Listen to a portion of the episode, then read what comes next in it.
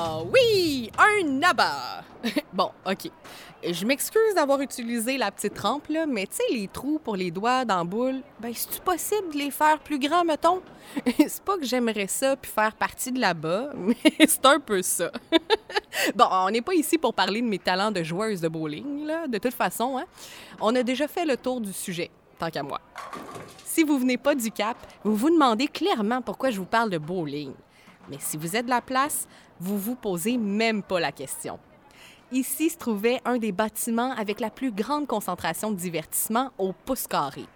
Les capons puis les caponnes pouvaient venir jouer au quilles, aller aux vues, s'acheter de la musique, puis prendre une petite frette ou bien une tablette, hein, si vous aimez mieux. Vous vous souvenez du magasin Keldor, là où arrivait des fois le Père Noël? Ben, c'était ici. En plus de ça, un des fondateurs du Keldor, James Gorman Kelly, a ouvert ici ce que ma grand-mère appelle un théâtre.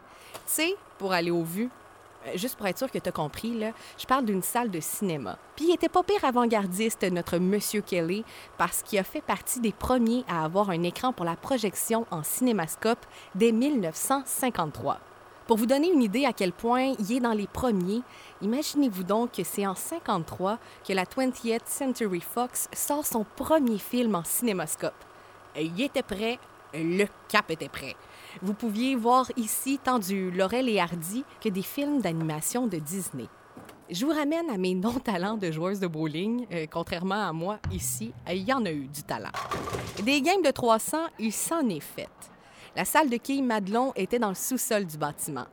Puis en vous en parlant, je m'en voudrais bien gros de laisser de côté les planteux de quilles, parce qu'ils sont beaucoup de petits capons à avoir fait leur premier argent de poche ici.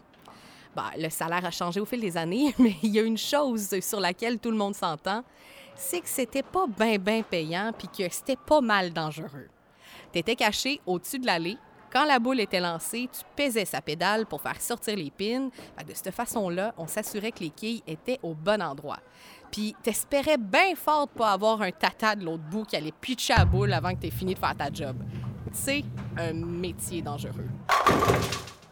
Puis là, bien sûr, qu'est-ce qu'une partie de quilles sans une bonne bière?